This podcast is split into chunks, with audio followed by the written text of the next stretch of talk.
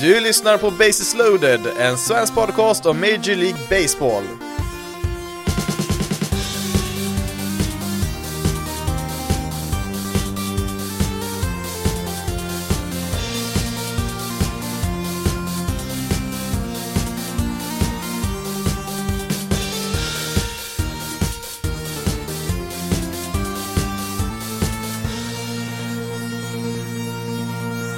Hej och välkommen till Basis Bases loaded, en svensk podcast om Major League Baseball och välkommen till en ny MLB-säsong. Eh, det var ju ett tag sedan sist, eh, både för podcasten och för MLB-säsongen. Det är väl ungefär lika lång tid sedan båda var aktiva.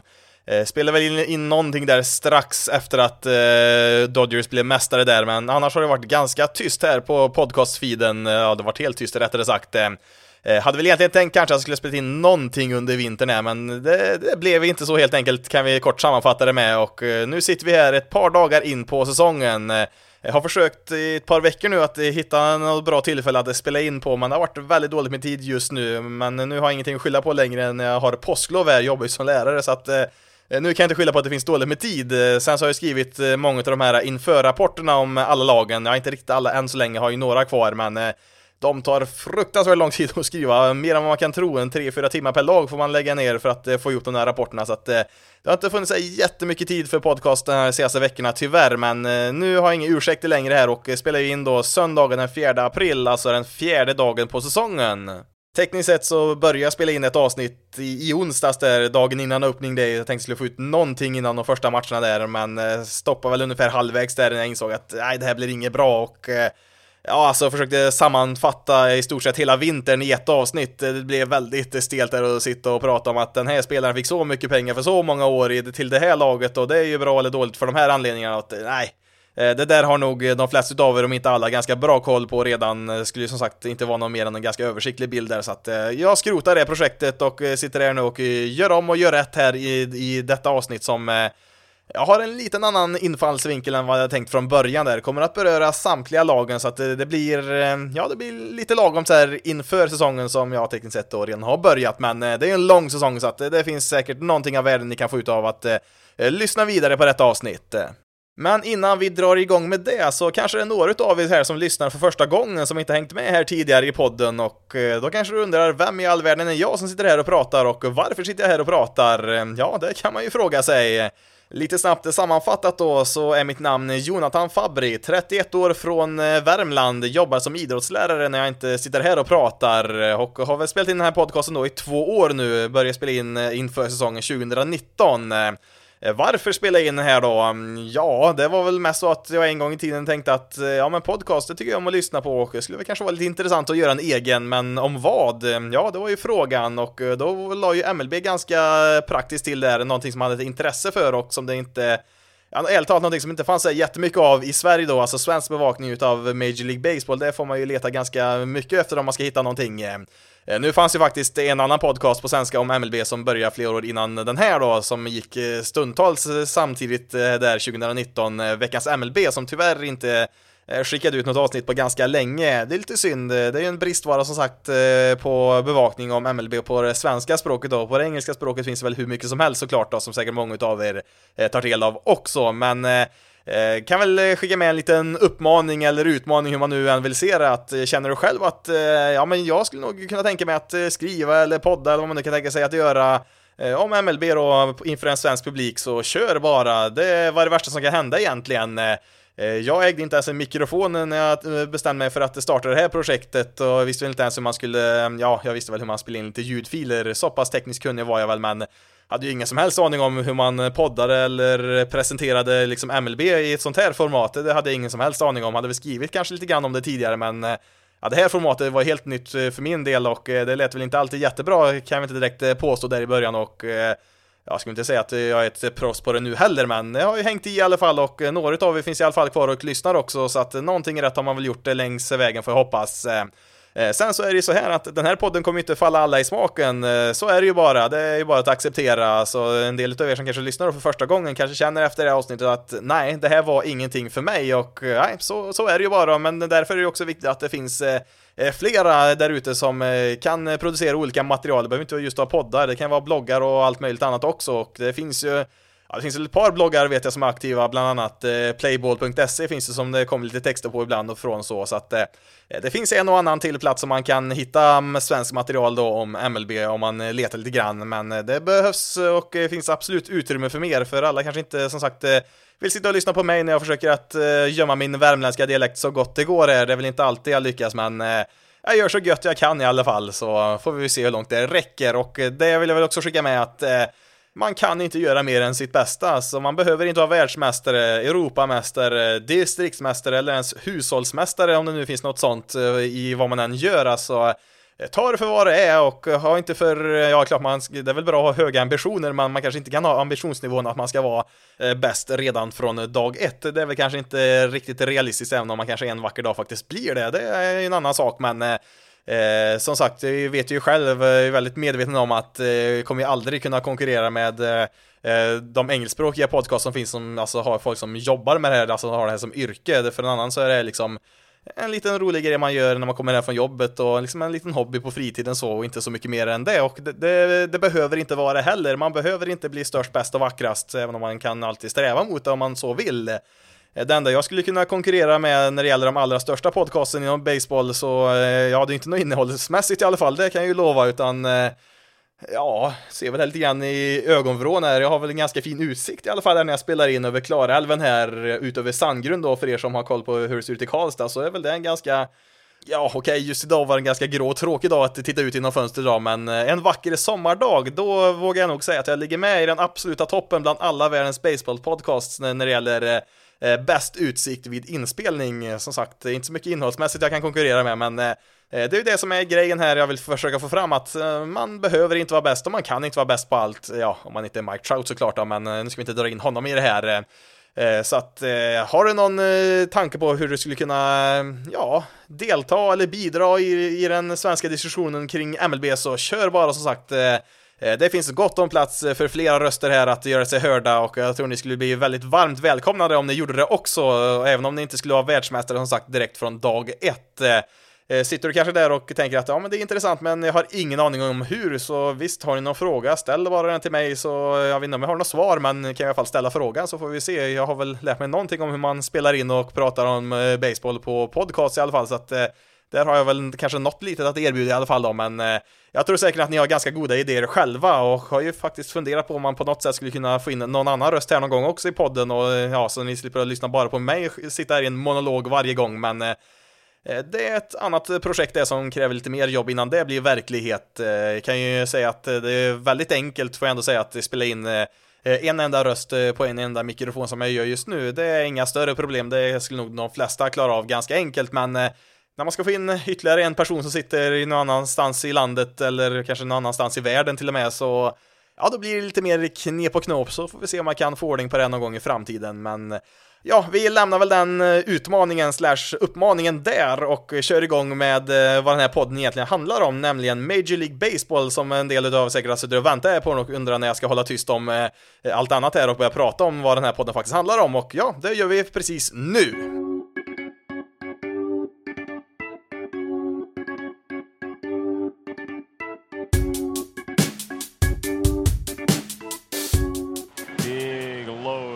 Go. And he unloads to left center field. This is number eight, and it takes a big old bounce. Your mean Mercedes send him to the All-Star game. Outrageous what he's done. This is absolutely Hollywood golden ridiculous for your mean Mercedes.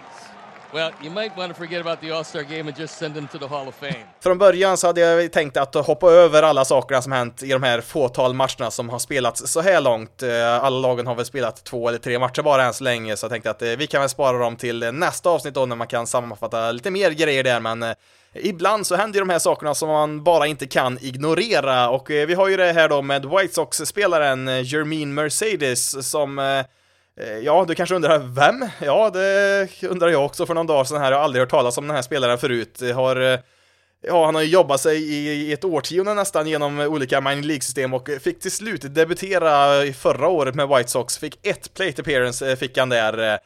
Men nu då så fick han ju då äntligen chansen att starta en match för första gången i MLB och ja, det började ju minst sagt bra. Slog iväg en singel där gjorde han och stannade där på första bas och Ja, det var ju en stor grej klart att eh, få sin eh, första hit i MLB. Det är ju jättestort eh, och det blev ett extra plus där när Ja, det var ju mot Angels som spelade här, så att eh, Albert Pujols stod ju där på första bas och eh, båda de två kom ju från Dominikanska republiken, så att eh, det var ju ganska stort det, första hitten och sen få bollen överlämnad av den bästa spelaren någonsin från, från hans hemland där, så att Ja, han var nog ganska nöjd där och eh, det var lite extra roligt att eh, Pujols ska ha sagt då till honom där när han lämnade över bollen att eh, ja, det är nog första utav många hits för dig och ja, han anade nog inte hur rätt han skulle ha för det skulle bli många fler hits redan samma dag. Han går fem för fem i den här matchen, alltså fem hits på fem försök. Ganska bra resultat för att vara första matchen han startar i. Också första gången som det har hänt sedan 1933, så att det här händer ju inte direkt varje dag. Men det här, det var inte tillräckligt för, eh, för Mercedes inte, utan han fortsatte på samma spår redan nästa dag här i nästa match och eh, han slog iväg en hit till och en till och ytterligare en där, så att han inledde även nästa match att gå 3 för 3. Alltså åtta hits på åtta försök i början av säsongen med och eh, han är faktiskt den första någonsin, eller första i modern tid i alla fall då, sen, sen 1900 att börja en säsong, oavsett om man är rookie eller inte, med att ha åtta hits på åtta försök. Ehm, sen tyvärr då så Eh, tog ju streaken slut där i hans eh, fjärde försök här i matchen, så han eh, blev ju då bara tre för fyra här i match, i match två då.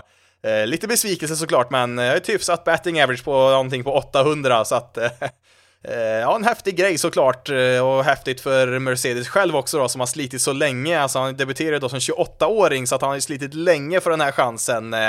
Eh, och det är ju sådana här händelser som gör att eh, det är något lite extra speciellt med basebollen här. Alltså vi tänker bara på MLB, hur många tusentals och åter tusentals matcher som har spelats. Eh, det är säkert över hundratusen matcher genom åren som har spelats. Så händer det fortfarande relativt ofta saker som aldrig har hänt förut. Eh, det, det är flera saker varje år som man kan nämna som att ja, men det här är första gången någonsin i hela ligans historia som det här har hänt och ja, det har vi ju Mercedes här då, ja, i alla fall i modern tid.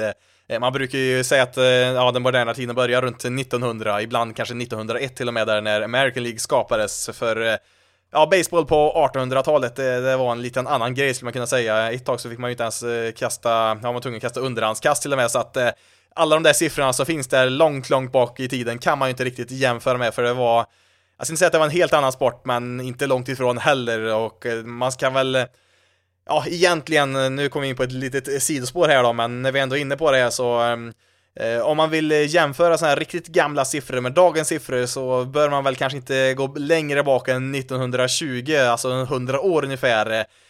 Det var ju då deadball-eran tog slut, alltså man ändrade bollen ganska ordentligt där som gjorde att man kunde slå den mycket längre. Det var ju då i samband med att Babe Ruth blev så känd där, han gick ju över från att vara pitcher till att börja slå, det har han väl gjort något år tidigare där, men Eh, med den nya bollen då så lyckades han slut så mycket mer bollar än vad någon någonsin hade gjort förut. Eh, kan ju jämföra med Ty Cobb då, en annan legend. Eh, han ledde ligan i homeruns 1909 med nio stycken.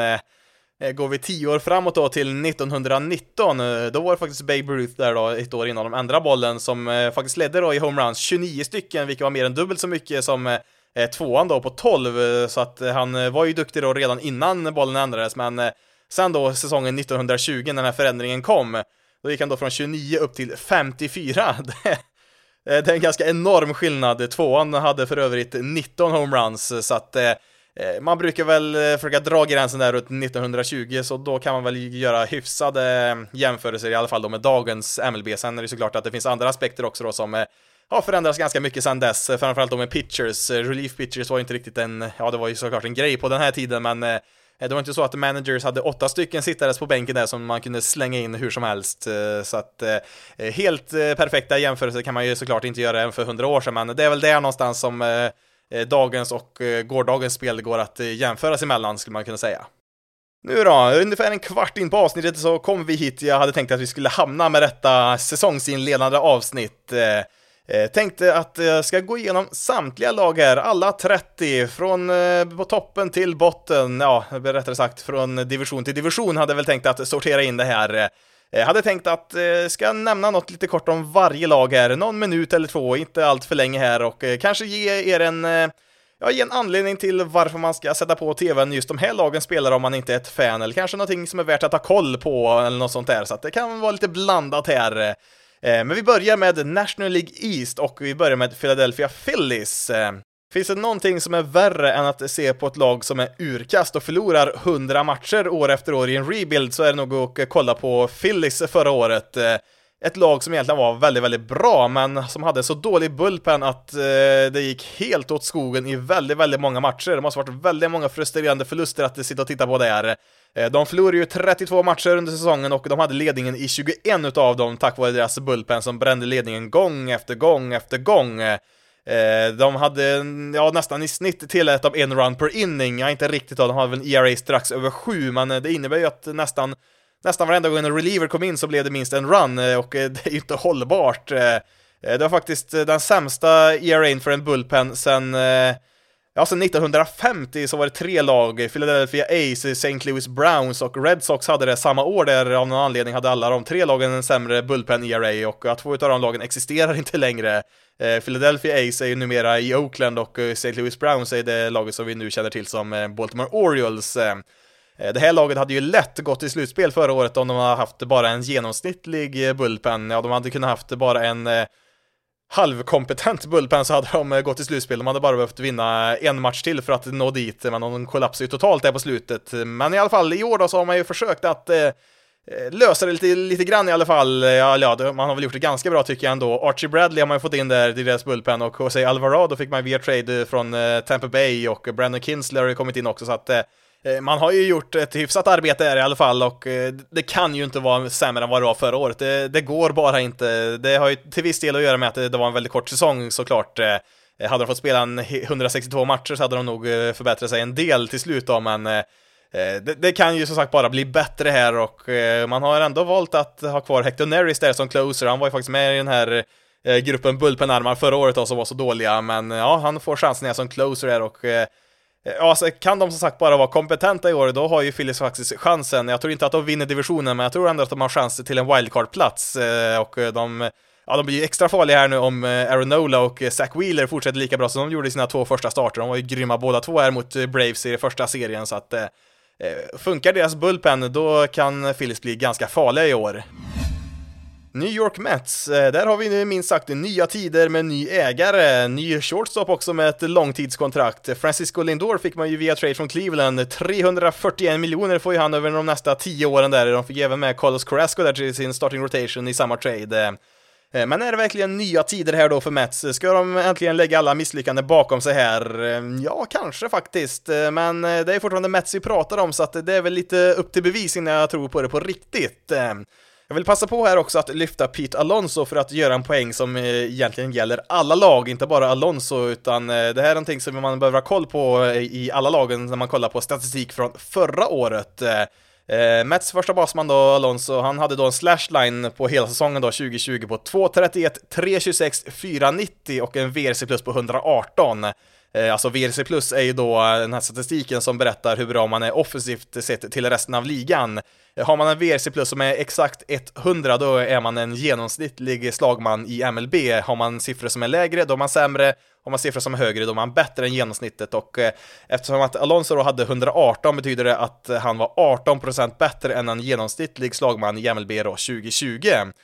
Eh, det är väl siffror som, eh, ja det var ju sämre än hans rookie-säsong såklart, men det var ju långt ifrån någon katastrof direkt eh, så, liksom 18% bättre än snittet i MLB är ju fortfarande en bra spelare. Men om vi gör så här istället att vi räknar hans statistik, om vi tar bort hans sex sista matcher på säsongen i höstas, då skulle hans slashline istället bli 2.02, 2.98, 4.15 med en VRC plus på 92. Helt plötsligt är han då alltså 8% sämre än genomsnittet i MLB offensivt och han är ju då främst en offensiv spelare. Det ser ju inte så bra ut då. Eh, men sen så kommer ju de där sex sista matcherna på säsongen när han var stekhet där och eh, ja, det gjorde ju att siffrorna ändå såg eh, respektabla ut när säsongen summerades och eh, saken jag vill få fram här då, det är att vi får ha en väldigt, väldigt stor nypa, vi får nästan ha en skopa med salt här när vi kollar på statistiken från eh, förra året. Eh, för du ser då vad mycket Alonso kunde ändra sin statistik på bara sex matcher. Tänk vilken skillnad man hade sett hans säsong om han hade slutat med en WC plus på runt 92 då istället för 118. Det är väldigt, väldigt stor skillnad så att Eh, Eh, vi får som sagt vara lite försiktiga när vi kollar på fjolåret där, för att eh, över en hel säsong, alltså över sex månader och 162 matcher, så brukar många sådana saker jämna ut sig, som det kanske inte gör under eh, 60 matcher då, som det var under förra året. Washington Nationals då, som inte hade en speciellt rolig säsong förra året efter att eh, de blev mästare 2019. Eh, kan vi börja med det positiva så tror jag nog att Juan Soto har väldigt stora möjligheter att bli MVP. Eh, det hade han nog blivit eh, förra året om han inte hade varit borta första veckan på säsongen där, men eh, jag tror nog faktiskt han kommer slå bättre än själv Mike Trout faktiskt i år. Trout är väl kanske en bättre spelare än allround så, han är ju mycket bättre försvarare än vad Soto är, men jag får känslan av att Soto kommer fullständigt explodera i år, ja, som han inte hade gjort det tidigare då, men Nej, det här blir Sotos år, men jag tror inte att det blir Nationals år om vi går in på det mer negativa. Jag tror absolut inte på det här laget. Jag vet inte riktigt vad det är, men jag får en känsla av att eh, nej, det här kommer inte, kommer inte gå. Jag till och med satte dem sist när jag försökte tippa hur de olika divisionerna skulle sluta. Det är väl kanske lite väl pessimistiskt från min sida, så dåliga kanske de inte är, men eh, jag, jag, tror inte på Nationals i år heller faktiskt. Jag tror att deras tid är över tyvärr. De har ju väldigt många spelare som eh, lämnar ganska snart här nu. Det är väl Soto och Strasburg i princip som finns kvar här de närmaste åren och ja, även Patrick Corbin och någon mer, men Eh, jag tror inte att nyförvärven av Schwarber och Bell här kommer att eh, göra speciellt mycket. De eh, Ja visst, skulle de spela på sin högsta nivå, då ser det helt plötsligt mycket bättre ut. Det skulle det ju göra och det är väl fortfarande ett lag som är värt att eh, sätta sig ner och titta på. Alltså Soto som sagt då, han är ju mitt val till MVP och Trey Turner visar ju många framsteg förra året där som också kan vara intressant att ha koll på där, men eh, jag tror att Nationals blir en av årets besvikelser, tyvärr då får jag väl säga för Nationals-fansen. Atlanta Braves är däremot ett lag som jag tror betydligt mer på, hade de som nummer ett, eh, för övrigt satte jag väl Phillies som nummer två kan jag säga när jag tippar den här divisionen. Eh, eh, men jag är lite orolig här när jag tittar på hur de spelade förra året och då kanske du frågar vad då. De spelade ju jättebra förra året och ja, det är just det att det var så många som gjorde sin bästa säsong i karriären att frågan är kan de verkligen göra det en gång till? Det är bara att kolla här på, på alla spelare som Dansby Swanson, shortstoppen, gjorde sin klart bästa säsong i karriären. Catchern Terry Starno slog ju gudomligt bra för att vara en catcher. och Suna var ju homerun-kungen som de plockade tillbaka. Eh, Freeman blev MVP och Acuna hade ju sitt bästa år i flera aspekter i sitt spel. Eh, sen så har vi även på pitching-sidan Max Fried, han såg ut som ett riktigt ace där när Soroka blev skadad och Ian Anderson eh, kom ju upp och eh, hade väl en av de mest imponerande debutsäsongerna någonsin. Det var ju även grymt bra sen i slutspelet och eh, alltså det här är ju bra spelare sen tidigare också såklart, men eh, är de verkligen så här bra? Ja, tveksamt om allihop är verkligen är det. Alltså att Freddie Freeman kan vara på en MVP-nivå, det det är väl ingen överraskning, men man måste nästan räkna med att någon, eller ja, några i alla fall, tar något steg tillbaka här, att de inte kan vara riktigt lika lysande hela högen här även i år. Ja, skulle de vara det, då blir de riktigt, riktigt farliga såklart. Eh, jag tror fortfarande på det här laget att de eh, är bäst i divisionen, men eh, ja, en liten varning sätter jag ändå på dem här att det kanske inte går riktigt så smidigt som det gjorde förra året.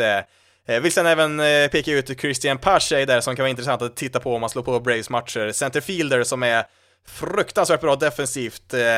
Han gjorde väl några matcher förra året, några enstaka så, så ni kanske har sett honom någon gång, men när han får bollen i handsken där, då är det bäst för base runners att se upp, för han har en enorm arm har han där, så att han kommer nog dyka upp i en och annan eh, highlight-video för försvarsspel, så att han kan verkligen vara sevärd. Eh, får jag hoppas bara han kan slå lite grann också, det är väl kanske det som är hans största hinder för att eh, bli en ordinarie spelare i MLB, men han har lite potential på den sidan bollen också, men ja, kolla på Parsha när bollarna flyger ut i centerfield när Braves spelar. Sista laget ut då i divisionen, Miami Marlins, och eh, här är väl den eh, mest intressanta spelaren att följa, Sixto Sanchez, eh, starting pitcher som man fick när man tradade bort JT Real Muto till Phillies. Debuterade ju då förra året och gjorde ju succé likt Braves Ian Anderson, sen hade väl Sanchez någon dålig start där som gjorde att siffrorna såg lite sämre ut, men är det någon gång man ska knäppa på tvn när Marlin spelar så är det väl när Sanchez startar. Vi får väl däremot se när det blir, för han har ju tyvärr blivit skadad här. Eh, de den gjorde väl någon eh, magnetröntgen här i, i helgen på axeln där, där det var något som inte riktigt stämde. Lät väl inte som att det var något jättefarligt, men de sa inte så mycket heller, så att vi vet inte riktigt eh, hur allvarligt det är. Han skulle ju inte startat med laget här vid öppning där ändå. Han var väl någon vecka eller två bakom där i, i sin uppladdning här i, i under våren, så att eh, Eh, vi får väl se när han kommer tillbaka här och eh, förhoppningsvis så är det inte något eh, värre än att han behöver vila eh, några veckor där för att eh, han ska ju vara deras ace, deras bästa pitcher när de blir bra här igen, Marlins, och eh, det kan nog eh, bli ganska mycket tidigare än vad man kanske tror. Eh, de har ganska många bra prospects på gång här och de är väldigt nära att komma upp i MLB. Några har redan då fått testa på spel som Sanchez och exempelvis, men de har många lovande spelare som sagt som kommer att komma upp antingen i år eller nästa år, så att det kan gå ganska snabbt här nu och jag tror väl kanske inte att de kommer att var speciellt relevanta i år då, även om de var ett slutspelslag förra året och ja, de vann ju till och med en slutspelserie, men eh, jag tror nog att de kan, kan vara bättre än vad man tror eh, redan nästa år om de får göra lite free agent-värvningar tills dess också.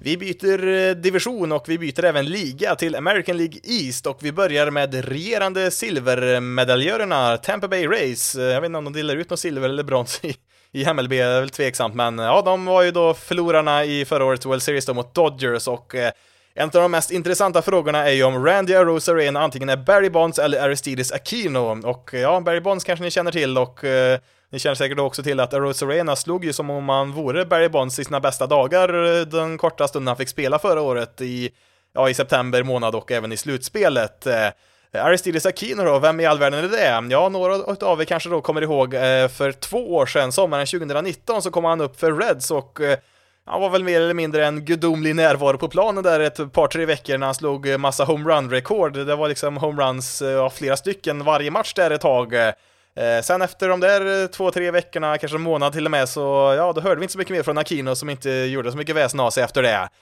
Vi får väl se då vilket fack Arose Arena lägger sig i då, om han är Barry Bonds eller Aristides Aquino. Jag tror väl att han har väl ganska goda möjligheter att eh, vara en bra hitter, absolut. Sen kanske han inte kommer vara eh, Barry Bonds då, som sagt. Eh, kommer väl troligtvis inte trilla av helt och hållet som Aquino heller, för alltså Aros Arena var ju ändå Ja, han var inte ett top prospect var han inte, men han fanns ändå med på radarn där som en spelare som ändå hade lite potential, så att jag tror säkert att han kan bli en, åtminstone en hygglig spelare, men han har ju potential att vara en All-Star också, så vi får, får väl se här nu när han får hela säsongen att spela här, vilken typ av spelare han faktiskt är.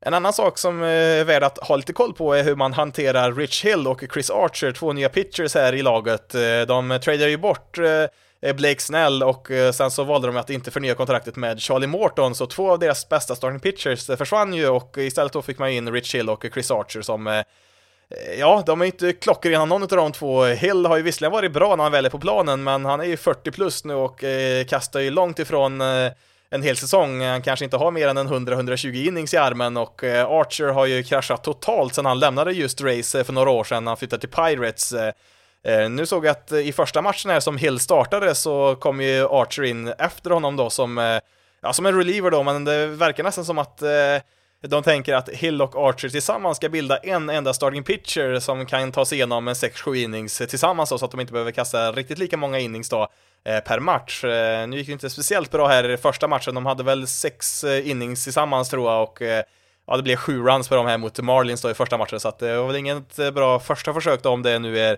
planen framöver också. Eh, det är ett eh, lag som blivit sämre i vinter, det, det, tycker jag, framförallt då när man tappat Snell och eh, Morton då i deras rotation, men jag tror ändå att de kniper en wildcard-plats här bakom Yankees i divisionen. Baltimore Orioles lär väl inte ha någon speciellt rolig säsong i år heller skulle jag gissa. Däremot så har de ju Ja, de har ändå inlett säsongen 2-0 här, två raka segrar mot Red Sox och jag har tittat lite på de matcherna och tyckt att ja men de kanske inte är så dåliga ändå och det är väl det som är så farligt med få matcher att även de sämsta lagen kan ju vara ganska bra över en kort period och eh, det säger sig självt också att när det är de två första matcherna på säsongen, då har de ju haft sina bästa pitchers tillgängliga. Det var ju John Means där, han kastade ju en sju klockrena innings där i, för, i första matchen de spelade där mot Reds också. Ja, sen kom ju Matt Harvey in där, Mets gamla storpitcher och eh, ja, han kastade inte så många innings, men han eh, höll ju nere siffrorna där, så att han kanske är en kompetent pitcher för dem där också, och sen har de väl inte behövt använda för mycket djup i, sitt, eh, i sin bullpen heller. Eh, för det är ju så här att framförallt Orioles pitching är ju Ja, det finns inte jättemycket av intresse där. Det är ju John Means som sagt då, som är stora namnet, men sen så kommer nog det kommer nog bli ganska många runs de tillåter till slut när de måste använda lite fler pitchers än sina allra, allra bästa.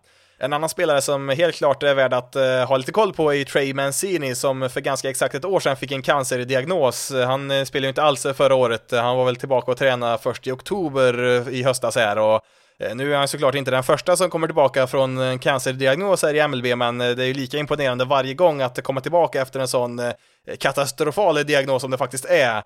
Och ja, han ser väl ganska redo ut här. Han har ju fått eh, någon hit här i alla fall de första matcherna och eh, Ja, innan det här så var ju han faktiskt eh, lagets klart bästa hitter och eh, det har väl varit mycket trade-rykten kring honom också eftersom att Orioles är en rebuild, men eh, det vore ju kul om han kunde få vara kvar här. Han är en av väldigt få spelare som finns kvar sedan de var i slutspel senast. Eh, det är väl han och Chris Davis då som är kvar sedan dess, så att eh, Ja, jag hoppas ju verkligen att Orioles-fansen får ha kvar honom här. Han eh, börjar väl kanske bli något av en eh, klubbikon, kanske inte riktigt där än, men han är på god väg i alla fall, så att eh, jag hoppas att Mancini blir kvar här en lång tid framöver, även om de blir bra igen.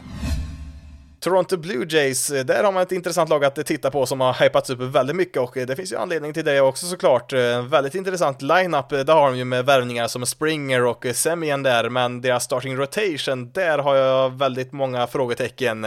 Eh, de har ju Ryu som är fantastisk, sen så, mm, ja, där kan det hända lite vad som helst. Robbie Ray är ju väldigt opolitlig, har ju varit eh, väldigt bra tidigare i karriären, men har ju inte alls eh, fått till det på sistone. Han verkar nästan ha fobi för att kasta strikes, vilket Ja, det är ju inte optimalt för en pitcher, framförallt inte om man ska vara en starting pitcher och sen därefter Nate Pearson, visst, han har ju enormt mycket potential, skulle kunna vara ett ace för dem i framtiden, men han är ju fortfarande en rookie och är väl dessutom skadad nu så att det vet vi inte heller riktigt vad vi får från honom i år och bakom där så har vi ju Stripling, Mats och Rourke som Visst, alla de tre har ju haft sina stunder men eh, vet inte riktigt vad man kan förvänta sig utav dem i år. Eh, även Thomas Hatch där som eh, har nämnts har väl mest kastat från Blue Jays Bullpen då förra året, nämndes som en liten joker där som skulle kunna gå in och göra ett väldigt bra jobb, men även han är ju skadad så att eh, Alltså, någon måste ju ta eh, ett och två steg framåt här för att eh, hjälpa Ryu här i deras rotation om de ska ha en chans att eh, rå på de allra bästa lagen.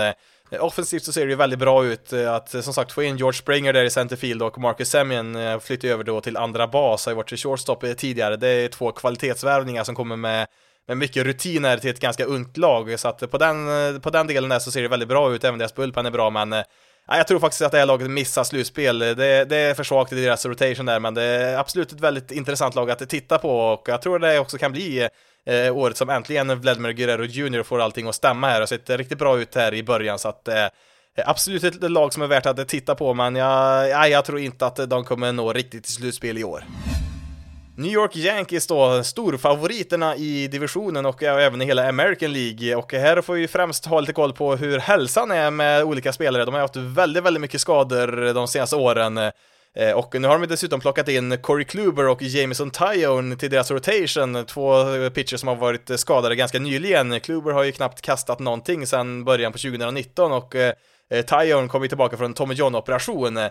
Sen så har du ju även då Stanton och Judge där som vanligt. Eh, de två har ju varit fantastiskt bra när de väl är på planen, men problemet är ju att de visar ju väldigt, väldigt mycket matcher med massa olika småskador. Eh, även Aaron Hicks i deras outfield är ju borta ofta där och eh, kollar vi vad de har skadat just nu så är ju Luke Voigt, homerun-kungen hela MLB förra året är ju skadad och ja, han har fått slänga in Jay Bruce där av alla spelare. Visst, det finns väl sämre alternativ än att ha Jay Bruce som tillfällig ersättare där, men det är klart att man vill ha Voigt inne i sin lineup här, men ja, eh, samtidigt alltså eh, Clint Frazier som var riktigt duktig förra året, eh, han slår som nummer nio i deras lineup just nu, så att där finns det ingen brist på kvalitet som det ser ut. Det är lite grann deras rotation där som vi får ha lite koll på. Det ser ju väldigt bra ut om Kluber och Tyone kan vara friska så Ja, då blir Yankees riktigt, riktigt farliga. Det, det är där som frågetecknen är. Offensivt eh, tror jag inte det är något problem. Deras bullpen, ja, den är kanske inte lika bra som den var för några år sedan här, men eh, ja, håller sig deras rotation frisk och eh, kastar på den nivån som man hoppas på, då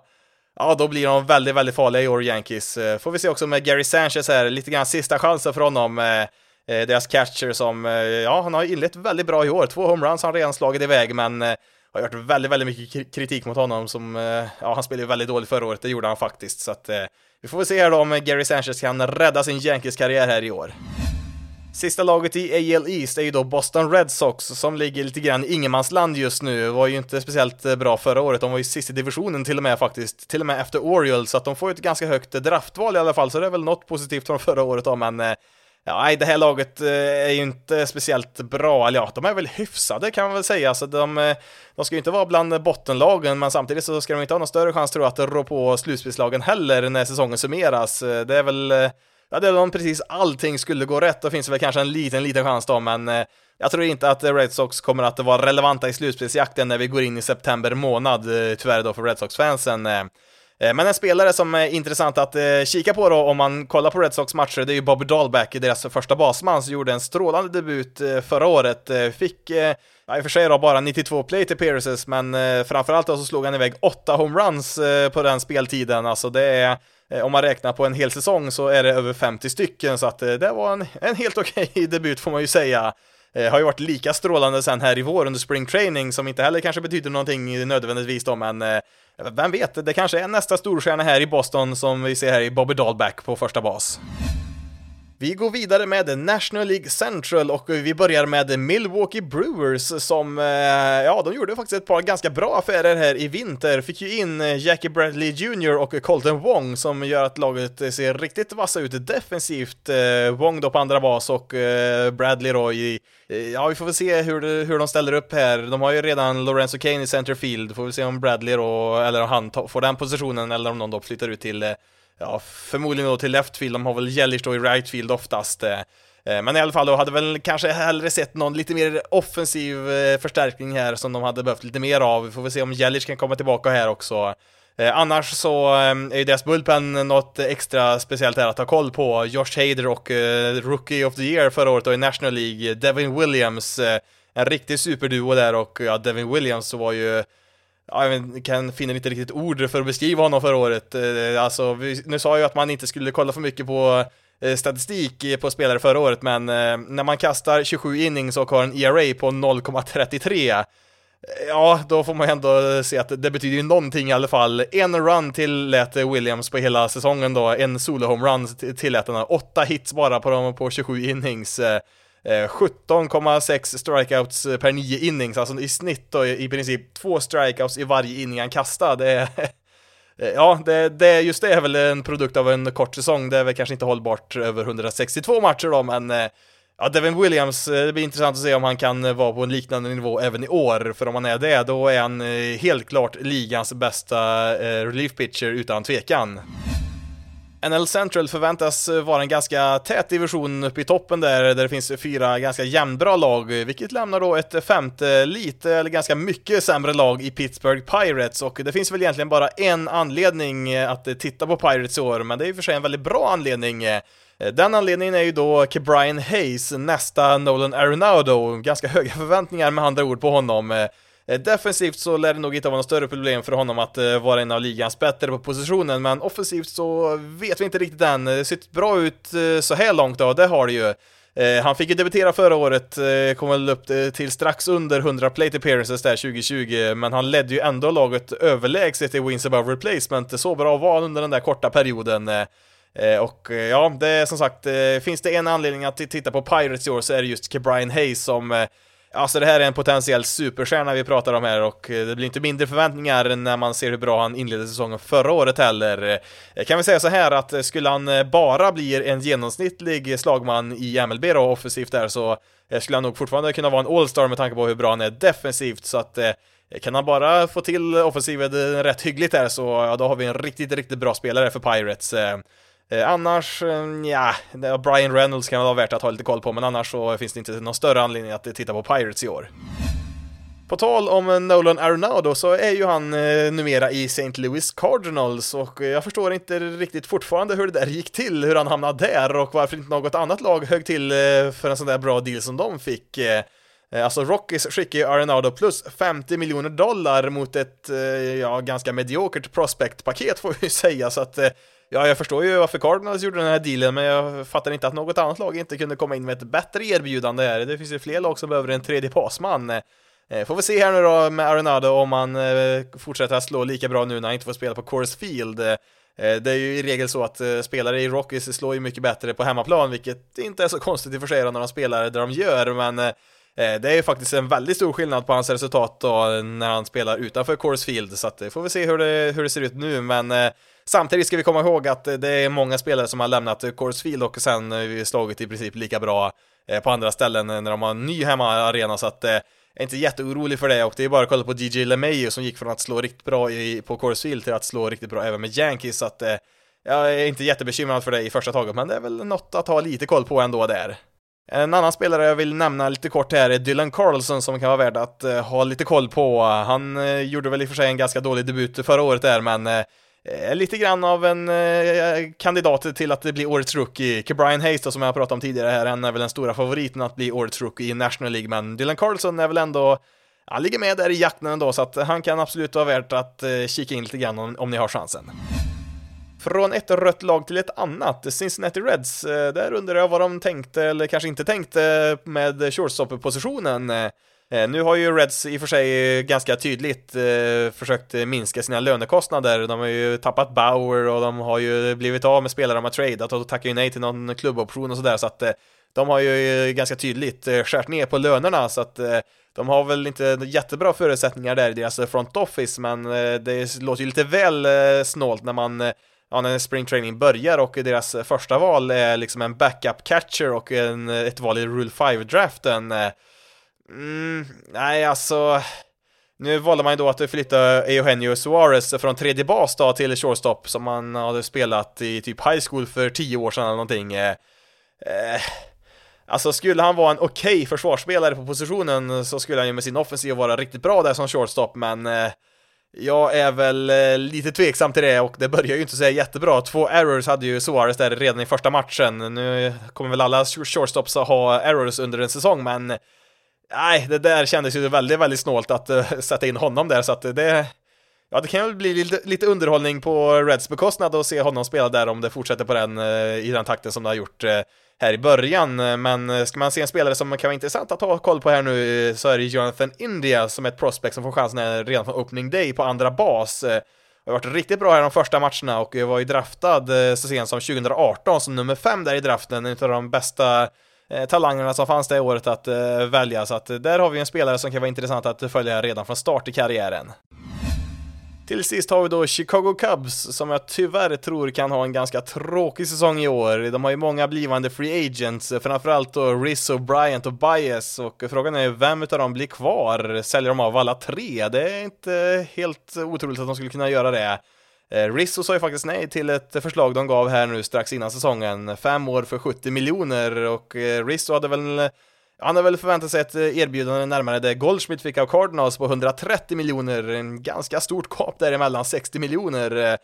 Kanske inte exakt 130 kanske han inte hade förväntat sig, men någonting närmare hade han väl i alla fall förväntat sig. Han fyller ju 32 i sommar, så han är inte jätteung och inte jättegammal heller i och för sig. Och Alltså, han är väl lagets hjärta, Rizzo, där i Cubs, så att han måste man ju nästan få ha kvar här. Han... Eh, ja, i och för sig, det kan man väl säga till viss del om Bias också, han är också väldigt populär här, men jag tror väl ändå att Rizzo ligger väl kanske något högre i rangordningen här i Cubs. Eh, eh. Sen med Bryant är det också en väldigt intressant fråga. Alla räknar väl nästan med att han är borta när säsongen är över om han inte försvinner innan dess. Mycket kommer ju att avgöras här på hur säsongen utvecklar sig här i början. Eh, skulle Cubs ha halka efter så då kan det ju bli fullskalig avsäljning här och en eh, åtminstone eh, begränsad rebuild här igen i Cubs. Kanske inte riktigt så illa som det var förra gången det begav sig, men det här kanske är sista chansen att se den här kärnan av spelare i Cubs och vi får väl se här nu då. Jag skulle väl Ja, alltså jag har ju sett många som tror att både Rizzo och Bias blir kvar i Cubs, så att de fixar någonting där till slut, men eh, jag är inte så säker nu med tanke på hur det ser ut. Det är inte jättemycket tid att förhandla där sen efter säsongen. Många spelare vill inte förhandla under pågående säsong, så att eh, Mm, ja, vi får se lite. Det var kanske därför jag satte Cubs som eh, fyra i tabellen då. Jag tror de klarar Pirates där, men då har jag utgått ifrån att de kommer att sälja av lite spelare då, så att eh, Ehm, ja, min eh, spontana känsla är att eh, det kommer inte vara en rolig säsong för Cubs-fansen då, som dels då kanske inte får något bra resultat på planen och sen dessutom då kanske riskerar att bli av med några av sina mest eh, populära ansikten här.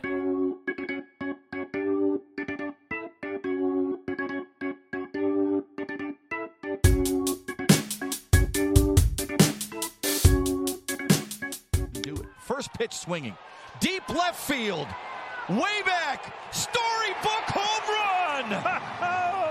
Då var hälften av lagen avklarade, så vi tar en liten halvtidspaus här med en liten intressant sak som hände precis här nu under söndagskvällen när jag spelar in. Han tyvärr inte spela in färdigt här innan matcherna började, så att eh, jag fick ta en liten snabbkoll här på läget här mitt under inspelningen och eh, kolla då till mitt Tigers då hur de eh, spelar här mot eh, Cleveland då som de har vunnit de två första matcherna mot Eh, och jag kommer in precis när de kommer tillbaka från reklamen där och eh, ser Akil Badu ska slå. Han har inte spelat en enda match på MLB-nivå förut. Eh, han valdes ju i, i Rule 5-draften utav Tigers från Twins här i höstas, så ja, han har inte ens spelat i AA eller AAA, alltså han har spelat i High A som högst då och Eh, eftersom att han nu valdes då i Rule 5-draften så måste han vara kvar på Tigers MLB-roster då hela året för att de ska få behålla honom. Eh, vill de inte ha kvar honom där så måste de ge tillbaka honom till Twins och eh, nu fick han då chansen att eh, spela för första gången i, i sin karriär och ja, som du hörde där i ljudklippet så small ju till direkt. Det där var alltså första kastet han någonsin ser på MLB-nivå som han svingar på som åker ut för en homerun.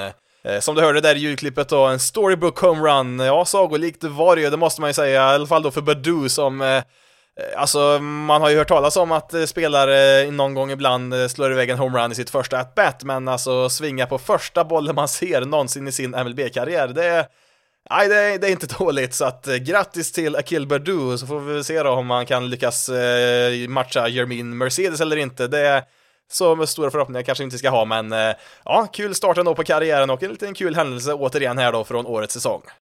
Eftersom att eh, AL Central då är nästa division så kan vi lika gärna fortsätta här med Tigers och eh, någonting som är värt att notera med Tigers i år det är att de har fem stycken spelare på topp 25 bästa prospects i MLB då enligt MLB Pipeline. Det finns ju andra som har lite andra rankingar också då, men Fem stycken i topp 25, jag tror aldrig det har hänt förut. Och eh, det är ju också fem spelare som är väldigt nära att göra sin debut, alltså några har ju redan gjort det förra året och eh, några är väl kanske senast i MLB nästa år, så att även Tigers då, likt eh, Marlins, är ju väldigt på gång här och kommer nog bli ganska bra ganska snart här.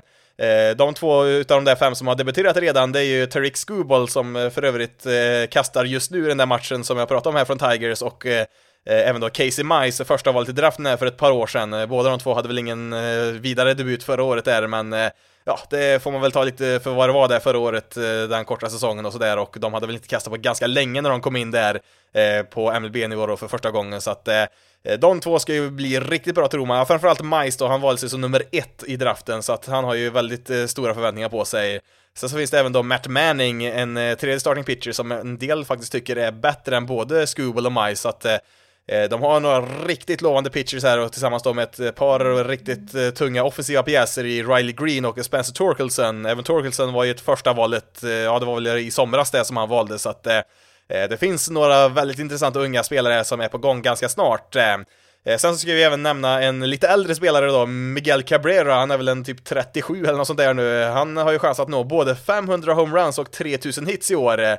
Eh, de spelare som har nått de, eh, båda de två gränserna, det är ganska få det. är Henry Aaron, det är A-Rod, så är det Pujols, Willie Mays, Rafael Palmeiro och eh, Eddie Murray, så att ganska exklusiv skara där som han kan komma ikapp där och han har ju börjat ganska bra på säsongen här också så att det vore kul om man kunde nå båda de milstolparna här nu under en och samma säsong. Kansas City Royals är ett lag som jag brukar säga är det minst intressanta laget i hela MLB och jag kan väl inte direkt påstå att jag tycker att de är speciellt intressanta i år heller men Ja, lite halvintressanta kanske de är. De har ju ändå gjort lite värvningar. Benetendi, Carlos Santana och Mike Miner har de plockat in. Inga superstjärnor, men de förbättrar ju sin roster, vilket är mer än vad många andra lag i rebuilds gör. Ehm, de eh, har ju mycket lovande pitching på gång även i Royals här. Brady Singer är ju redan uppe här och kastar förra året och även Chris Bubich debuterade förra året. Eh, eh, men det finns många fler på gång här. Eh, som sagt, jag tycker det är väldigt positivt att de eh, ändå satsar på några veteraner där. Kanske inte eh, då som sagt de bästa spelarna i ligan som fanns tillgängliga, men eh, eh de satsar ju ändå på att eh, bygga ett kompetent lag som, eh, ja, går, går saker och ting bra så kanske de vinner 81 matcher. De kommer ju inte att vara i slutspelet eller så, men eh, det, det ska vara plus i kanten för även om jag tycker att de är väldigt tråkiga. Eh, sen ska vi även nämna Bobby Witt Jr som är på gång där på shortstop. Eh, han var ju riktigt bra här i spring training. En del trodde kanske han skulle få debutera redan i år, eller ja, redan från opening day, men ja, han har inte spelat speciellt mycket i minor league sen. Han har väl inte varit i varken AA eller AAA än, så att eh, han får man nog vänta lite grann på här, men han bör ju vara uppe senast nästa år tänker jag, så att vi får vi se här om eh, Adalberto Mondesi kan röra på sig lite grann. Han har ju inte riktigt levt upp till sin potential som man trodde att han hade Eh, han är väl skadad nu också så att eh, det är väl lite upp till bevis för Mondesi här i år innan eh, Witz kommer upp här. Men som sagt, Nej, jag blir väl inte direkt inspirerad när jag tittar på Royals och känner att ja, men de här måste jag kolla på mer gånger, men ja, någon anledning kan man nog alltid hitta på att titta på det här laget om man verkligen vill.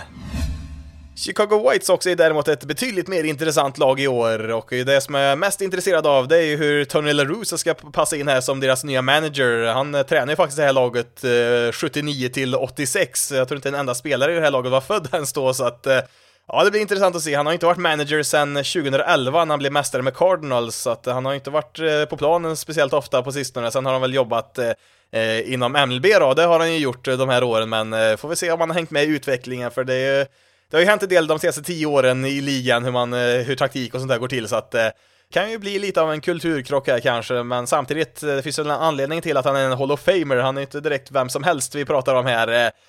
Sen så får vi se också, det är en ganska frispråkig grupp spelare de har här, får vi se om Lerusa kommer vara en grinig gammal gubbe som en del kanske tror, eller om han kommer att helt enkelt anpassa sig till den grupp spelare som han har här. Det är väl inte helt omöjligt det heller, men samtidigt så det finns väl ändå en viss risk att om det skulle gå lite dåligt här en period, att man kommer lite på kant med varandra så skulle det kunna bli en episk eh, sammandrabbning här i deras clubhouse som skulle kunna sänka stämningen riktigt rejält och totalt sänka säsongen, men eh, det är väl absolut eh, värsta fall det. Så här långt så finns det ingen indikation på att något sånt har hänt och de verkar väl vara ganska nöjda med varandra så här långt, men Får vi se hur, de, hur mycket de tycker om varandra där, LaRusso och spelarna, när, när man spenderat varenda dag i ett halvår med varandra där.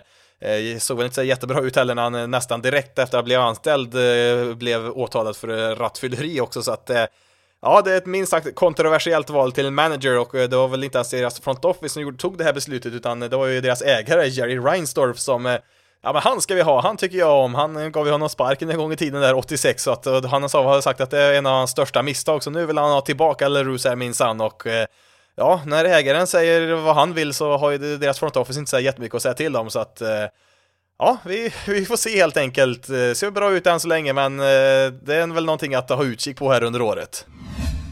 Vi fortsätter med Cleveland som verkar ha en tradition här numera att byta bort sina absolut bästa spelare innan de blir free agents. Det finns väl en viss logik i det såklart, men en annan lösning skulle ju vara att kanske ge dem ett kontrakt som stannar kvar längre.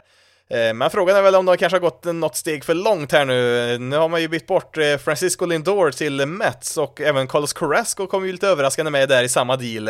Eh, man hade väl, hade väl räknat med att Lindor skulle försvinna, men även tappa Carrasco som också är väldigt populär här i laget. Det, ja, det måste vara tungt att vara ett fan här just nu, men med det sagt så producerar de ju framförallt då alltid pitchers här i Cleveland. Jag vet inte riktigt hur de gör det, men varje år producerar de ju pitcher efter pitcher.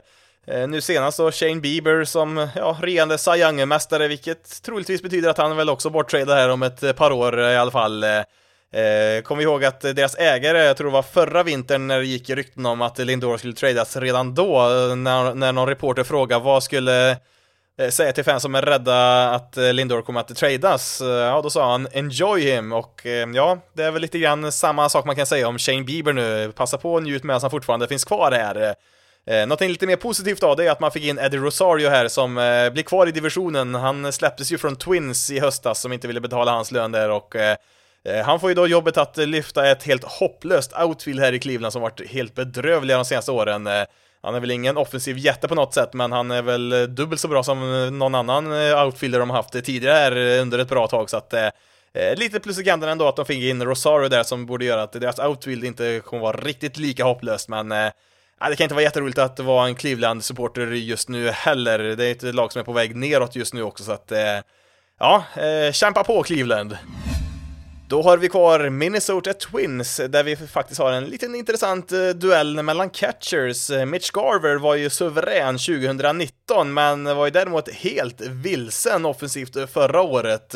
Nu ska vi komma ihåg det här med att ta en nypa eller en hel skopa med salt då när det gäller statistik från förra året, men när man är så extremt borta som Garver var förra året, eh, då får man faktiskt, eh, då får man faktiskt lov att vara lite oroad här, även om det inte var jättemycket speltid han fick. Eh, men istället då så kom ju lovande Ryan Jeffers in där och klev fram riktigt rejält. Det är såklart ett bra problem för Twins att ha två stycken catchers här som slåss om en ordinarie plats, så att det är lite grann upp till bevis här för båda två vem som ska ha den här ordinarie platsen. Nu brukar väl i och för sig då catchers spela relativt lika mycket under en säsong om man har två hyfsade catchers i alla fall. Det brukar väl kanske vara att ena får 60% av speltiden och den andra 40% och sånt där, men eh, eh, Ja, Garver är väl, han får väl chansen från början här i alla fall då. Han har ju visat lite mer sen tidigare så att han får ju börja här i på första platsen då, men om man inte visar något mer än vad man gjorde förra året, ja, då är det nog Jeffers jobb här ganska snart.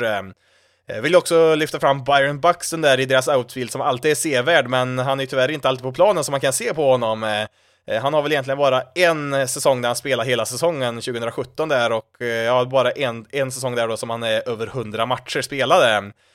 Alltså, han har ju alla verktygen för att vara hur bra som helst egentligen, och alltså, är han på banan hela säsongen och spelar på topp, alltså på hans högsta nivå, då, då är han en solklar MVP-kandidat. Eh, men det är just det att han har så fruktansvärt svårt att hålla sig frisk, alltså springer in i väggar och slänger sig på knepiga sätt så han landar väldigt dumt och jag vet inte allt vad det är han har skadat sig på. Så att eh, eh Oddsen är väl tyvärr inte så bra på att eh, han, eh, att han faktiskt håller sig på banan hela året. Han har ju som sagt då bara haft en säsong, han har väl spelat 5-6 totalt där och bara en gång har han då varit frisk hela året. Så att eh, Eh, tyvärr är man väl lite pessimistisk på den fronten, men eh, får hoppas att 2021 äntligen är året där han får allting att stämma samtidigt som han är frisk hela året. Då återstår de västra divisionerna och vi börjar med National League West och San Diego Padres och här skulle man ju kunna försöka vara en liten hipster här och välja ut det mest obskyra man kan hitta på årets mest hypade lag här, eller så kan man helt enkelt göra det enkelt och säga att eh, Titta på Fernando Tatis Jr, 340 miljoner dollars mannen som fick ett sånt kontrakt på 14 år. Ganska riskabelt eh, ändå för en spelare som har bara spelat 143 matcher i sin MLB-karriär. Eh, nu har han ju visserligen varit väldigt, väldigt bra på de matcherna, det har han ju som, som sagt varit, men eh, ja, det, det, är en risk de tar här, men det, det är kul att se lag som spenderar pengar när andra, andra lag verkar snåla på, på den fronten. Eh, sen en annan spelare som, eh, som är värd att ha lite koll på då, förutom Tatis då, som är spektakulär på alla sätt och vis, eh, det är ju Eric Hosmer som, jag skulle inte direkt säga att han är så, så värst spektakulär, men Eh, det som är intressant med honom då, det är att han förra året helt plötsligt började slå bollen i luften, alltså de tidigare åren så har han haft en negativ launch angle, alltså i snitt så har han slagit bollen i en vinkel så att den färdas neråt från slagträet, alltså han slår iväg massa ground balls. Eh, inte lätt att slå homeruns som alla andra vill göra i ligan just nu när man slår bollen i marken, eh, men eh, Helt plötsligt då förra året så slog han ju bollen i luften och fick ju genast mycket, mycket bättre resultat då, och nu är vi inne här igen då på statistik från 2020, men det som gör det intressant då, det är att följa och se om det fortsätter även i år, om man kan fortsätta att vara lika het även 2021 och över en hel säsong, om det liksom är Ja, om det är någonting han har ändrat här som gör att han kommer spela så här fortsättningsvis, för då kommer han ju vara riktigt, riktigt bra här. Vi startar ganska bra den här säsongen, de två matcherna han har spelat. Eh, 6 för 8 med två homeruns har han börjat med, så att eh, eh, det, det ser minst sagt bra ut så här långt i år också, men återigen är det något man ska kolla här så, så är det Tatis, alltså det är kanske ett litet tråkigt svar, men en spelare som han kommer inte kommer inte så ofta, så att eh, passa på och eh, kolla på hans karriär nu medan vi fortfarande har chansen. Visst, nu skrev han ett 14, 14 men eh, Eh, alltså blir han så bra som, eh, som många tror så eh, är det här en, en väldigt speciell spelare och eh, passa på som sagt att njuta från första början här. Kanske som sagt ett lite tråkigt svar och men samtidigt, eh, vad ska man säga här? Ja, ha koll på om Hasson Kim klarar av eh, flytten från Korea, om han klarar av MLB-pitching eller inte, eller kolla på Ryan Weathers om han klarar av att hoppa in här nu efter debuten i slutspelet. Ja, i och för sig på tal om Ryan Weathers så kom han ju in och kastade tre perfekta innings här i en match där, fick en save där på en 9-outs-save fick han där i sin ja, tekniskt sett sin MLB-debut då i grundspelet. Han eh, debuterade ju faktiskt i slutspelet eh, förra året då, men eh, så det är väl en liten, en liten notis på honom där, men annars, nej, det är Fernando Tatis Jr som gäller för Padres i år. Då har vi regerande mästarna Los Angeles Dodgers, eh, giganterna som är skyhöga favoriter, inte bara i divisionen, inte bara i National League, utan i hela MLB. Inget lag har en så bra roster som Dodgers har, ingen har den här bredden som de har eh, deras bänkspelare är givna i nästan alla andra lag. Eh, det finns inte något lag som kommer i närheten att kunna matcha dem. Eh, alltså visst, jag skulle väl kanske kunna argumentera för att Yankees möjligtvis har en bättre offensiv om alla är friska, det vill säga, men eh, som helhet, eh, nej, där är Dodgers helt i en klass för sig själva. Det betyder ju inte att de kommer att vinna nödvändigtvis. Det har de ju bevisat i många år nu att det är väldigt svårt att gå hela vägen. Först då förra året då som äntligen vann då efter att ha vunnit divisionen typ åtta gånger i rad eller vad det nu är. Men framförallt om man ska kolla på någonting här så deras rotation alltså Eh, de börjar ju då med att eh, i själva rotation då ha Kershaw, Bauer, Bueller, Urias och eh, Dustin May. Det innebär då att de har David Price, för detta Cy Young-vinnare, och Tony Gonsolin som startar i slutspelet. Han startar väl i någon World Series-match också tror jag där, om jag inte minns helt fel. De två är deras bullpen för att de inte får plats i deras rotation. Sen så har de ju även Jimmy Nelson där som, eh, ja visserligen inte kastat i princip eh, som starter sedan 2017 då, men Även han var ju en väldigt bra starter eh, för några år sedan där och sen så har de även Josiah Gray, ett väldigt duktigt prospect där, pitching prospect som är... Ja, han är, är han inte redo i år så är han det nästa år så att eh, alltså den här bredden, det, det, finns inte i något annat lag i en rotation och ja, övriga lagdelar är väl inte så dåliga de heller så att alltså om man ska kolla på någonting här så är det väl helheten egentligen, alltså hur, vilken maskin det här är och eh, jag, skulle inte bli, jag skulle inte bli förvånad om det här laget vann typ 110 matcher i grundspelet. Visst, nu kommer man väl få en del eh, motstånd från Padres här, men eh, eh nej, alltså allt som kan sägas har sagts om Dodgers och eh, går, går, inte de eh, till en World Series i år så är det en besvikelse. Det är liksom de förväntningar de har i år. Colorado Rockies har väl skapat rubriker av alla fel anledningar i vinter. Dels då genom Arenado-traden och sen så var det ju en väldigt eh, ja, ska vi säga, tragikomisk artikel från The Athletic om eh, Rockys front front officer för ett litet tag sedan eh, och eh, ja, det var väl den ena pinsamma historien efter den andra som kom ut där, men den bästa var väl eh, att det kom ut att deras analytics-personal, alltså de som sitter och analyserar statistik i vanliga fall, alltså kolla hur de kan förbättra sina egna spelare som de redan har och vilka spelare de kanske ska försöka trada till sig eller vilka free agents som ska få sådär Eh, Eh, ja, de jobbar ju med det kanske på förmiddagen och lite grann på eftermiddagen där som vanligt. Och sen fick de eh, snällt gå ut till lagets clubhouse då och eh, helt enkelt göra det som ja, det som behövdes i, i deras clubhouse där, alltså tvätta kläder, putsa skor och lite annat sånt där runt omkring. Eh, inte för att det är något fel med de jobben så, men det brukar man ju ha specifik personal som jobbar med under året, men Rockies var så snåla att de vill inte anställa några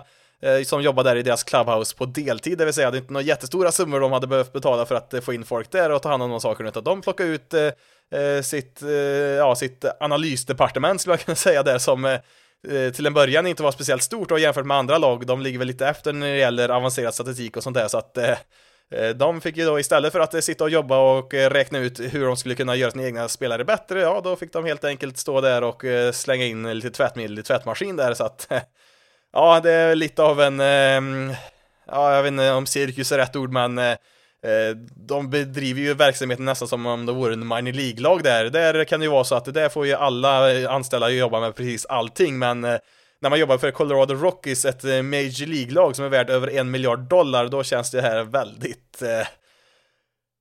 ah, jag vet inte riktigt vad man ska säga här. Eh, eh, men eh, lite mer om själva laget då. Ja, Får vi se vart Trevor Story hamnar, eh, deras shortstop. Han har ju ett kontrakt som går ut här nu, eller ja, han blir free agent rättare sagt efter eh, den här säsongen och mm, nu brukar de oftast inte vilja trada bort sina spelare då, förutom Arenado då, men eh, det är mycket möjligt att de kanske väljer att ta kvar honom och uh, ta ett uh, draftval då som de får via ett, uh, ett qualifying offer då, men uh, Ja, nej, jag ska nog mest hålla tyst här. Rockies, det är nog den mest pinsamma organisationen just nu i MLB där. De skulle nog behöva göra, göra om från topp till botten där, från ägare till general manager och eh, hela vägen ner där tror jag de skulle behöva göra om det här laget. Så att eh, eh vi lämnar det där och eh, så hoppas vi att de inte är alltför dåliga här under 2021.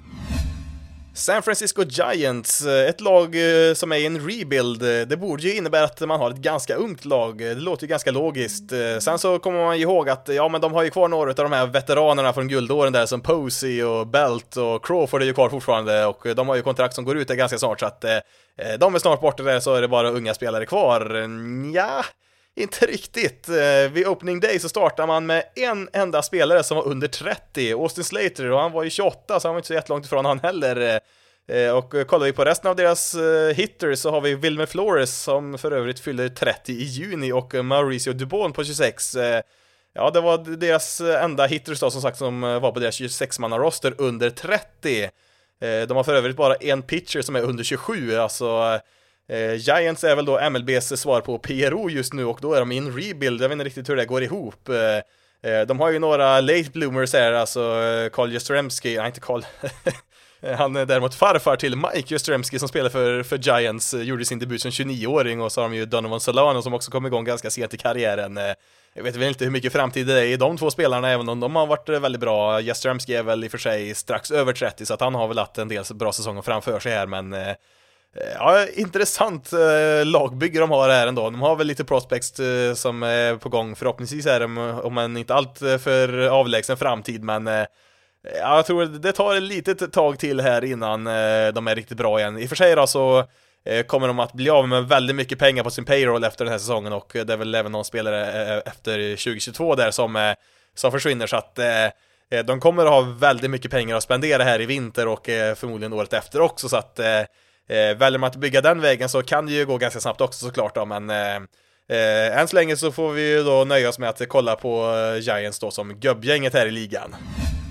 Arizona Diamondbacks eh, har ju för övrigt eh, en eh, före detta medlem utav MLBs PRO-avdelning, nämligen Madison Bumgarner som flyttade hit från Giants då förra året och ja, det gick ju inte jättebra första säsongen här i i Phoenix då och eh, ja, det var väl lite grann med en ryggskada där som ställde till det en del. Eh, har, har ju varit med väldigt länge Bumgarner nu, känns som han varit med en evighet. Eh, eh, I och för sig då bara, eller bara, bara 32 år, men det är väldigt många innings på den där armen som kanske är lite sliten just nu. Eh, tillät ju sex runs här på fyra innings här i första starten här på säsongen, så att eh, jag vet inte riktigt var man står med Bumgarner just nu. Man kan ju räkna bort det förra året med skador och en kort säsong såklart. Eh, men eh, ja, den här första starten var ju inte så uppmuntrande den heller.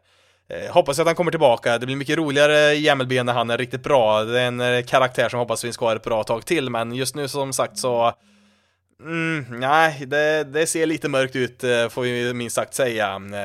Eh, däremot så en liten rolig grej här är att man kallar upp ett, eh, ett, ett topp top 100 prospect här på shortstop. Nick Ahmed blir ju skadad där och då plockar man upp Geraldo Perdomo, en defensiv shortstop som förhoppningsvis kan slå lite bättre än vad Nick Ahmed har gjort i sin karriär. Ahmed är ju själv väldigt duktig defensivt men har väl vissa offensiva brister kan vi väl säga det snällt att han har. Men vi får väl se då om Perdomo då som förhoppningsvis kan han slå lite bättre här om han eh, kanske redan nu är deras framtida shortstop. Eh, eh, sen ska vi även nämna Zack Allen, en intressant pitcher att ha koll på där. Mycket hype kring, kring honom just nu, men han är skadad så att vi får vänta lite grann med hans säsongsdebut här.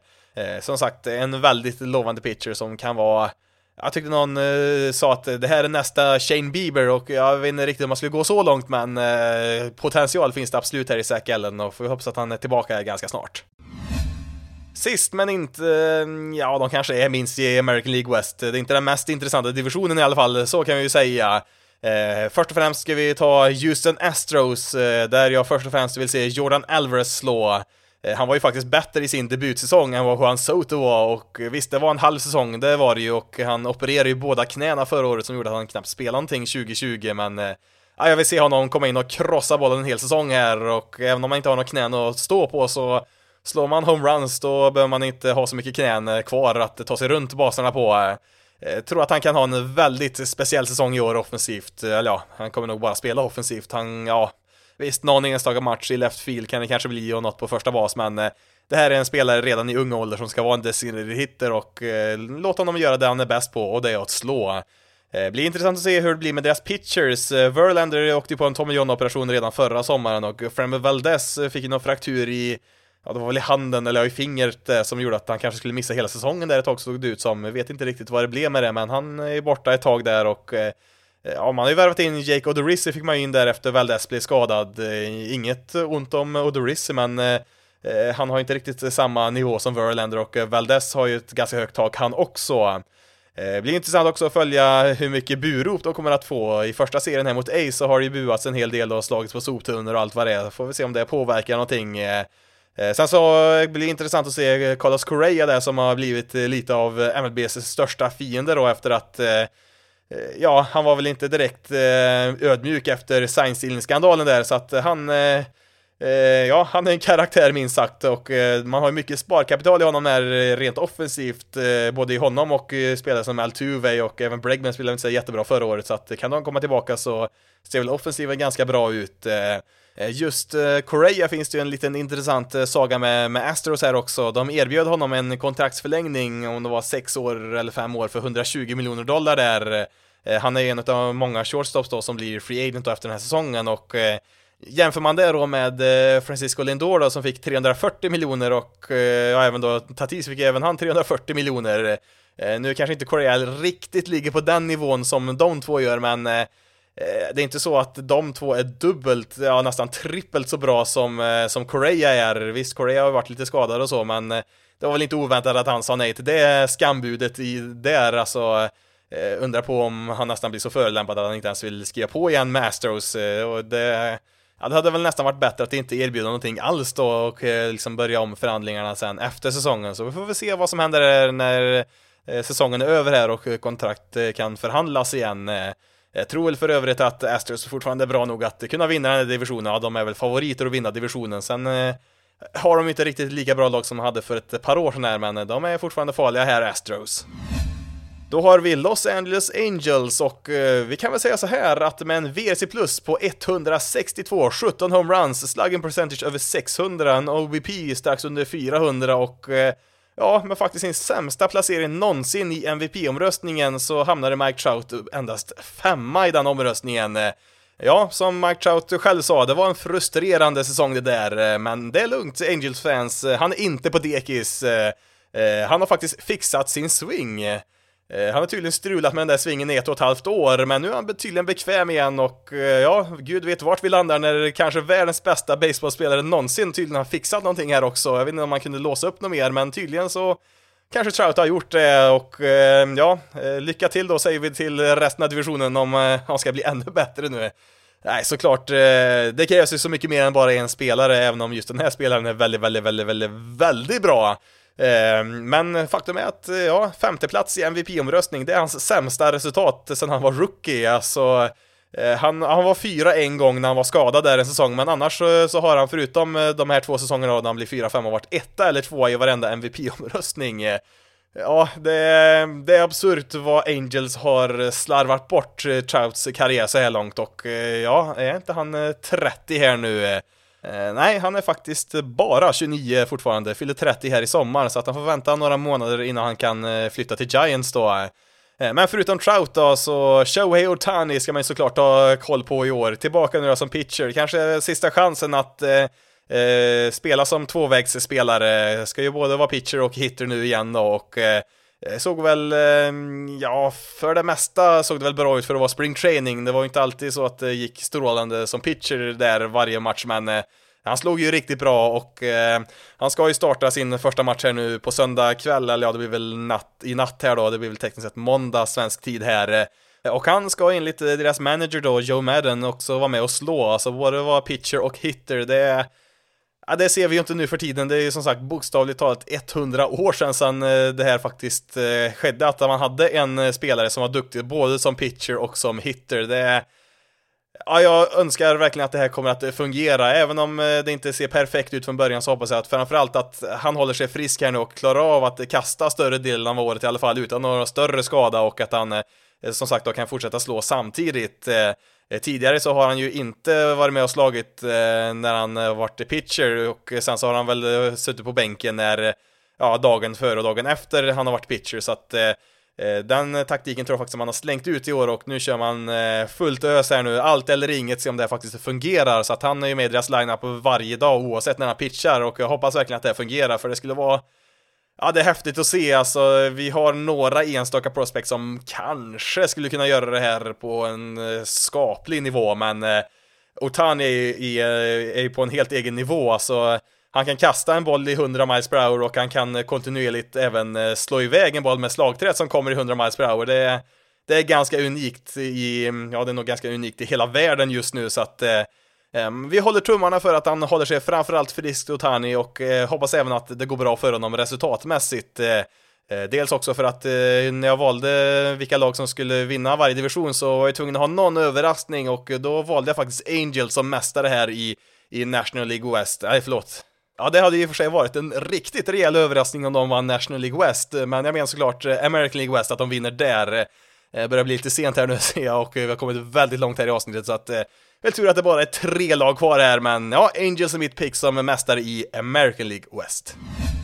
Seattle Mariners kommer nog i alla fall inte vinna någon division i år och den stora frågan här är ju när kommer Jared Kellenick? Eh, och det är ju väldigt intressant med tanke på Ehm, med vad som hände här innan säsongen här med Kevin Mather, deras eh, före detta VD. En del av er har säkert koll på, på den soppan där. Deras, eh, ja som sagt, före detta VD, han fick ju inte jobba kvar efter den här eh, historien när han jag vet inte om det var någon typ digital pressträff man hade med lite folk där och pratade om organisationen i allmänt var väl meningen och ja, det var ju ena grodan efter den andra när han liksom Ja, han eh, liksom eh, klagar på olika spelares eh, förmåga att prata engelska och vill inte betala för deras tolkar. Det tyckte han var onödiga pengar att spendera när de ändå nog kunde prata ganska bra och verkligen ville och det var ja, Kyle Seager, deras bästa spelare det senaste årtiondet, ah, han var över, överbetald och Marco Gonzales, deras opening day starter, han är en väldigt tråkig person, sa han, och det var Ja, han eh, förolämpade väl i stort sett allt och alla som hade med Mariners att göra och ja, han fick ju inte ha kvar det jobbet speciellt länge efter att eh, det här kom ut och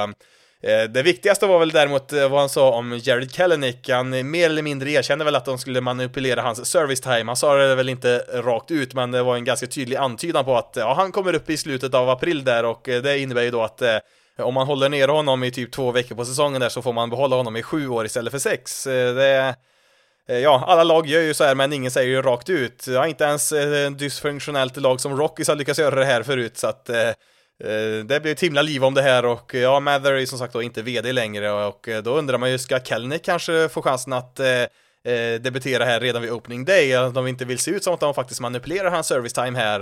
Det var ju faktiskt en eh, ganska stor chans att han skulle få göra det för att eh, ärligt talat så Eh, alla outfielders som är på Mariners trupp är inte bättre än vad Kellenick är här och nu. Alltså visst, det finns saker han behöver utveckla fortfarande, men eh, skulle Mariners ställa upp med sitt absolut bästa lag eh, med deras spelare som finns i deras organisation, då kommer Kellenick finnas med där, men ja, de valde faktiskt att skicka ner honom ändå, trots att han spelade ganska bra här i spring training, hade väl någon mindre knäskada där, men ja, vi får väl se här eh, när han kommer upp. Skulle han komma upp eh, redan eh, om två veckor här, ja, då ser det ju inte bra ut. De måste nästan hålla ner honom lite extra här nu med tanke på vad som har hänt här kring den här historien. Jag vill även se hur det går för Yusei Kikuchi i år, deras starting pitcher som Ja, han har ju inte haft några bra två första säsonger, har ju en dålig ERA både 2019 och 2020, men Eh, med det sagt så eh, var det ändå en del ganska uppmuntrande siffror på honom, förutom hans ERA då, eh, som vi såg förra året, och det tyder väl på att det kanske är på väg att vända, och hade han fått spela hela säsongen förra året så hade han nog haft lite bättre resultat då i sin helhet.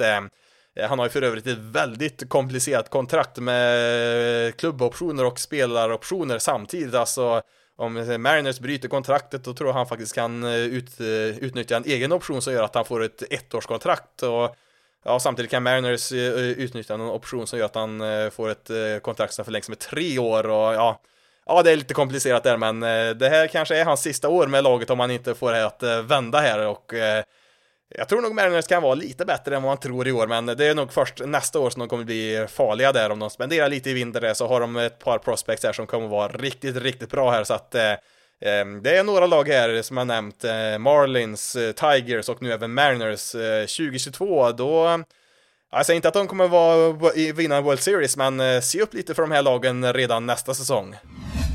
Texas Rangers, jag tror nästan jag måste säga att det här laget är ännu mer ointressant än vad Kansas City Royals är just nu och det säger ju en hel del med tanke på vad jag tycker om Royals.